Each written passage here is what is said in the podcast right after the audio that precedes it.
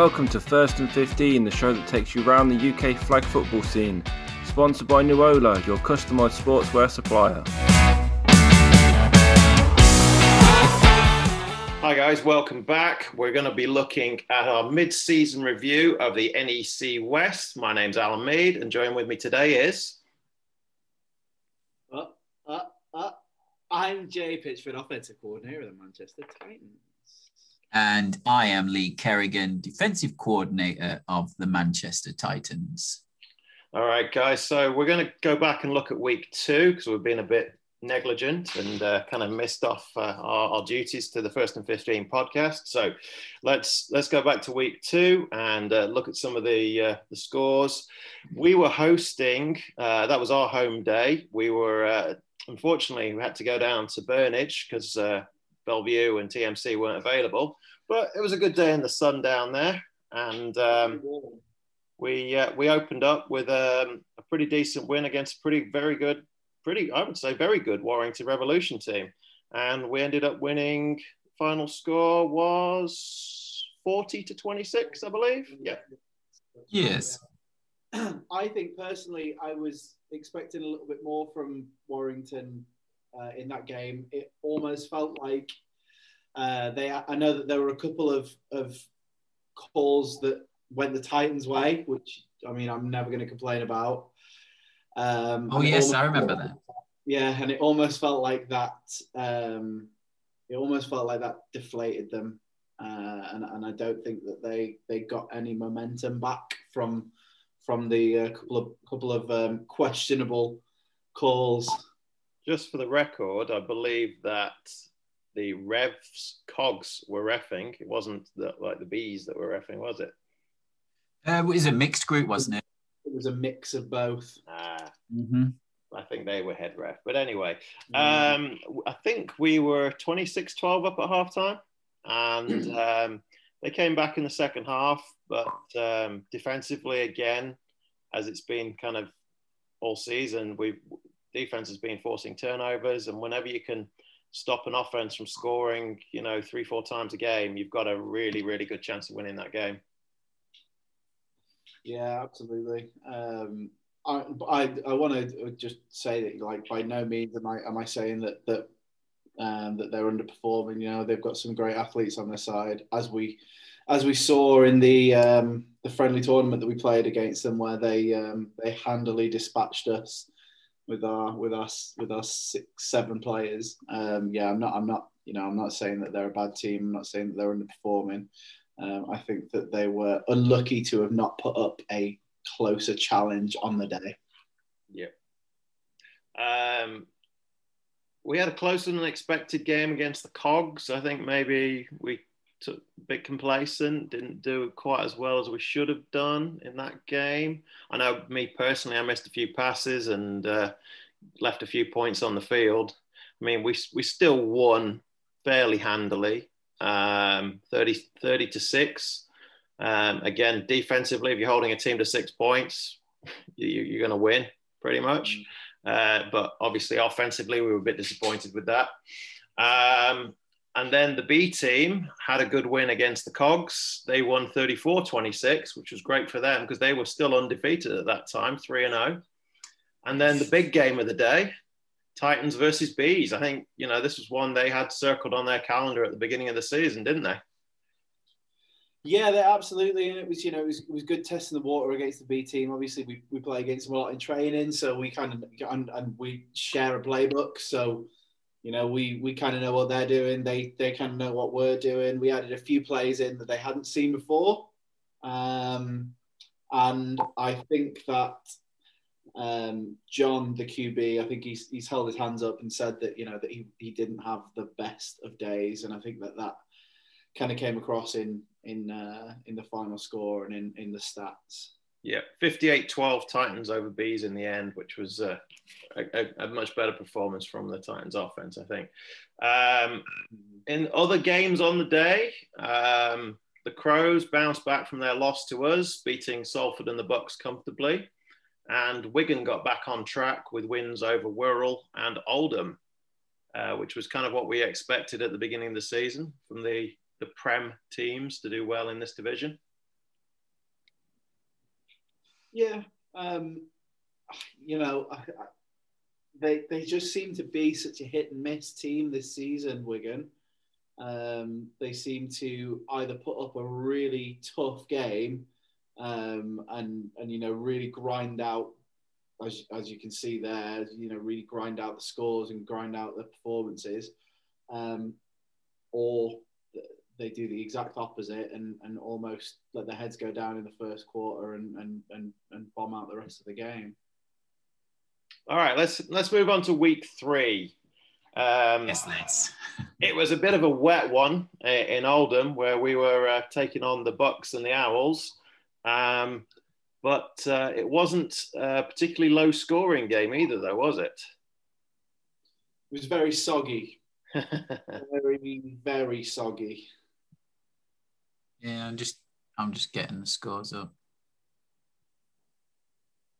So Titans won 61-6 against the um, against the Owls, and then 46-6 against the Buccaneers. And I think again, defense really made a statement, and uh, that man George Slade added to his uh, league leading interception tally, didn't he? What's he on now? 17. 17 picks for the season so far. George. I mean, just look wherever George is lined up on the field, throw to the opposite side, man. Because I throw I to someone else. I can't do the ego. I can't. I can't. I can't handle the ego anymore.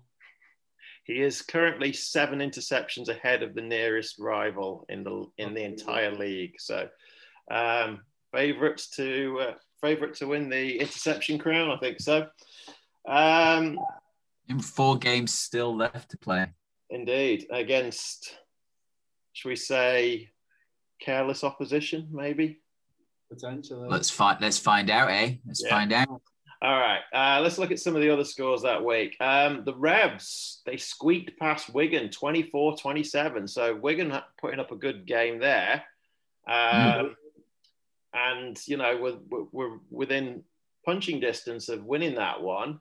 But then yeah. Wigan, after having such a good game against the Revs, then go and lose 31 27 to Salford, which I wasn't expecting. No, and again, like I say, it, it just feels like it just feels like it's such a hit and miss side, and I think that for for those guys is what they're going to have to look at for next season. When, well, fingers crossed, we are going back into the Prem and Div One format, where you know if, if they're in if they're in the Prem division, that you, you, you can't you can't have games like that. You can't have games where you switch off in the first quarter or in the first half, sorry, and and it snowballs because because you you'll get relegated. Yeah, I mean, most days um, the Bandits versus the Cogs, which was 44 to 40, would have been probably game of the day, you know, an 84 point shootout. But it wasn't even, it was the third highest scoring game on the day. Um, second highest scoring game was the Crows against Wirral Vikings, which was 55 47. And the highest scoring game of the day. Before you, before you go on to the highest scoring, Go on. Um, Vikings putting up 47 points is um, impressive, right? Um, yes. Impressive. Definitely, yeah, really, really good, really good shootout there. But the highest scoring game of the day, 124 points in total, 56 to 68 were the B team, Titans B team versus the Manchester Crows. And was there any defense played that day? I mean, it just looked crazy from the spectator's perspective. It was. oh, I watched that game live and it was incredible. Um, so much fun to watch live. But with, um, I don't have the stats up on that game, but with defense, um, I know there was a, a know, at least one or a couple of interceptions. I know um, uh, Titans BQB got an interception. Um, so there was a bit of defense, but it was just so fast. One play score, one play score, one play score. Um, incredible to watch. So much fun. I can't we, wait for the rematch. We have asked if that was the highest scoring game in UK flag history. We're still waiting for confirmation of that. Yeah. Um, the crazy thing to me is that the Crows, like you said, gave up 103 points in two games and still managed to win them both. One, yeah, outrageous. Yeah, I, I think they'll be disappointed with that, or I think they are disappointed with that massively. Yeah, to definitely. concede that many uh, touchdowns. That's crazy. they should, you know, and and with all uh, with all the, the best will in the world towards um, Vikings and Titans B, um, they shouldn't be putting up that many points against the Crows, against the Prem team that's been, you know, this close to the playoffs in or in the playoffs, however many years in a row. Um, yeah, they, you know, it's uh, that's that's that's something that they're definitely going to be going to be looking at for next year. All right, let's take a look at the standings after uh, three weeks of the season. So, no surprise at the top, Manchester Titans seven and zero. Um, but again, yes. as I've been saying, look at those defensive numbers. They've only conceded 88 points in seven games. I mean, that's that's pretty good going because you know you you play against whatever opposition you put up against, and you know this is how the schedule's been done this year. This is who we've got to play against, and we've got a plus 231 point difference right now. Yeah, those offensive numbers are looking good as well. If yeah, you could exceptions, they'd look even better, Al. Over 300 points scored so far. It's a.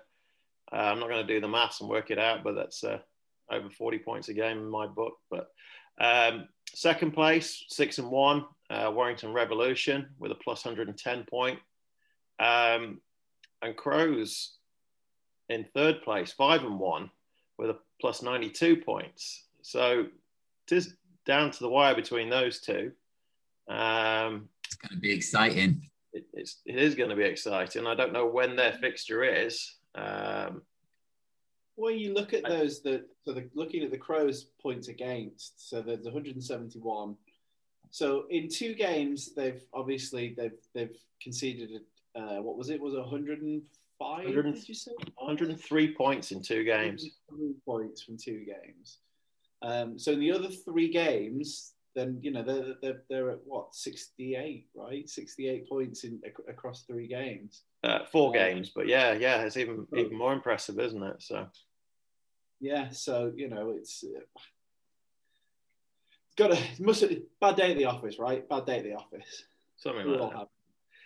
so fourth place wigan bandits third three and four tied with the manchester titans b who are also three and four. And mm-hmm. those two teams will play off this week, which will uh, that's going to be really interesting. Settle, game. I think, who will come into fourth place, yeah. uh, and below them, but all four, uh, all five teams have only got two wins. That's Wirral, Salford, mm-hmm. Oldham Owls, and Chorley Bucks.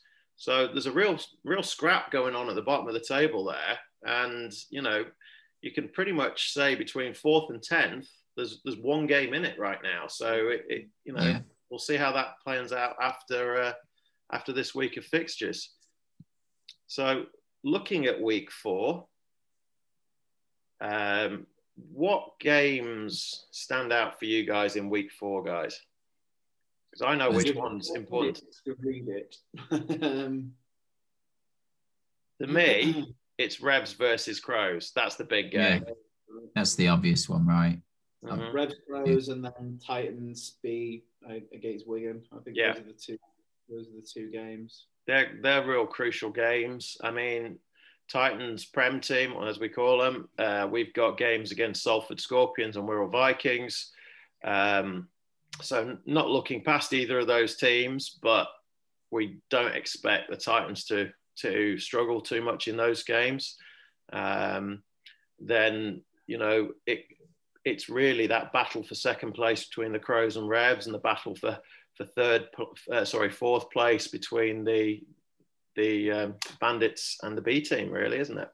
Yeah, absolutely. Yeah, um, and it, and it, you know, th- this is a uh, a milestone for the B team in their pursuit of, of almost, you know, how how are they going to shape up versus competition in in League One? I know that's kind of something that we've said before. Um, but if they can, you know, if they can come out of that on top and they can come in, out in fourth place um, in a league that generally has five or six teams, then it, it, you know it, it, would be nice for the Titans to have, or to be able to to have the option to have two teams in the Prem. It, it, it is interesting to, uh, to, to see how that will go and that how that will play out because obviously this season there's no promotion and relegation so wherever they were at the start of 2020, that will be where it is. Uh, for a bit of fun, should we take a quick look at the stats? We've already yeah, mentioned George. He's, the big uh, one that jumps out to me is position one in position seven. Yeah, who's that in number seven? I recognise that name. Some guy called looks like McNeely or something. Plays for the Hornets. Don't think I've ever heard of him. Maybe not. Looks like we traded up. yeah, so George ahead of GB International uh, Joe Cottrell from the Cardiff Hurricanes with 10 interceptions. Uh, Joe does play a bit of quarterback as well. That's why he's got 38 passing touchdowns. So, mm. um, let's have a, what other stats should we look at? Should we look at passing t- touchdowns? Yeah, go on. Just for you, Alan. Let's see. Oh man, I'm down to third. That's all right. Oh. Well, there's no, Rebels. Wow. Yeah, leading the uh, leading the way is Charlie Williams of the London Smoke with 53 touchdowns. But um, a really good team, really, down in uh, the London Smoke, haven't they? I mean, not saying that the Rebels haven't, but obviously, you know, the the, the, the Smoke are a, a, team that we've we've had the pleasure and displeasure of playing before. Um, and yeah, you know, they're they're they're a, they're a very competitive bunch. Mm-hmm. So, uh, what else are we going to look at? Receiving touchdowns, maybe. Let's have a look, right? So Jack Jarrett, London Smoke receiver, leading the league with 17 right now. Danny Meir, centre for Warrington Revs, 16 touchdowns, second nice. in the league. The centres, that's where the, all the action is, guys. I don't know if Vincent Berry's a centre, but I know that Phil Shanahan is a centre. He's at fourth with 15 touchdowns. We don't have anyone. It's just Warwick there. Warwick yeah. is uh, in 13th spot with 12 touchdowns for the B team. Ooh, we don't have anyone in the top 20. Uh, we are just outside. I believe Pedro's got 10 touchdowns, so he's just outside the top 20 at the moment. So, rushing touchdowns is always an interesting one because uh, there's not a lot of teams rushing, but surprisingly, the the, uh, the leading touchdown scorer on the ground is Kyle Taylor. So uh, quarterback for the Leeds Samurai. I'm guessing they've got a few little option plays going on there, and he's taking off and showing that the old legs can still move. Mm. Do we have zero rushing? I oh, know we do have. We do have at least one rushing touchdown this year. Mr. Kerrigan has a rushing touchdown this season for us. Oh, I've got nice. I got a stat. So um, we've got a few few guys you might recognise in the sacks. Uh, number three in Allenby with seven. Yes. And uh, number six, Thomas Lloyd of the B team with six. Oh, go on. Yeah, doing well. Very good, guys. Yeah, impressive. Uh, and it, you know, it's not easy to get a, a, a sack in flag because it is such a fast-paced game that you know the QB only has seven seconds to throw. So there are yeah, very. Currently, 15 players in the league that have a safety and the Titans B are the only team that has two players with a safety. Congratulations to Will Gleed and Thomas Lloyd. Well done, guys. So, I think that pretty much covers everything for this week. Uh, we'll we'll try and get back together next week so we can do a quick roundup of week four before jumping into week five. Failing that, we'll do another bumper episode with weeks four and five combined. Thanks very much for your time, guys. Much appreciated. And we'll see you again soon. Thank you. Bye. Bye. That wraps up this episode. Find us on Facebook at First and 15 Podcast. Give us a like to keep up with all our shows. Also, check out our sponsor, Nuola, for all your customized sportswear supplies.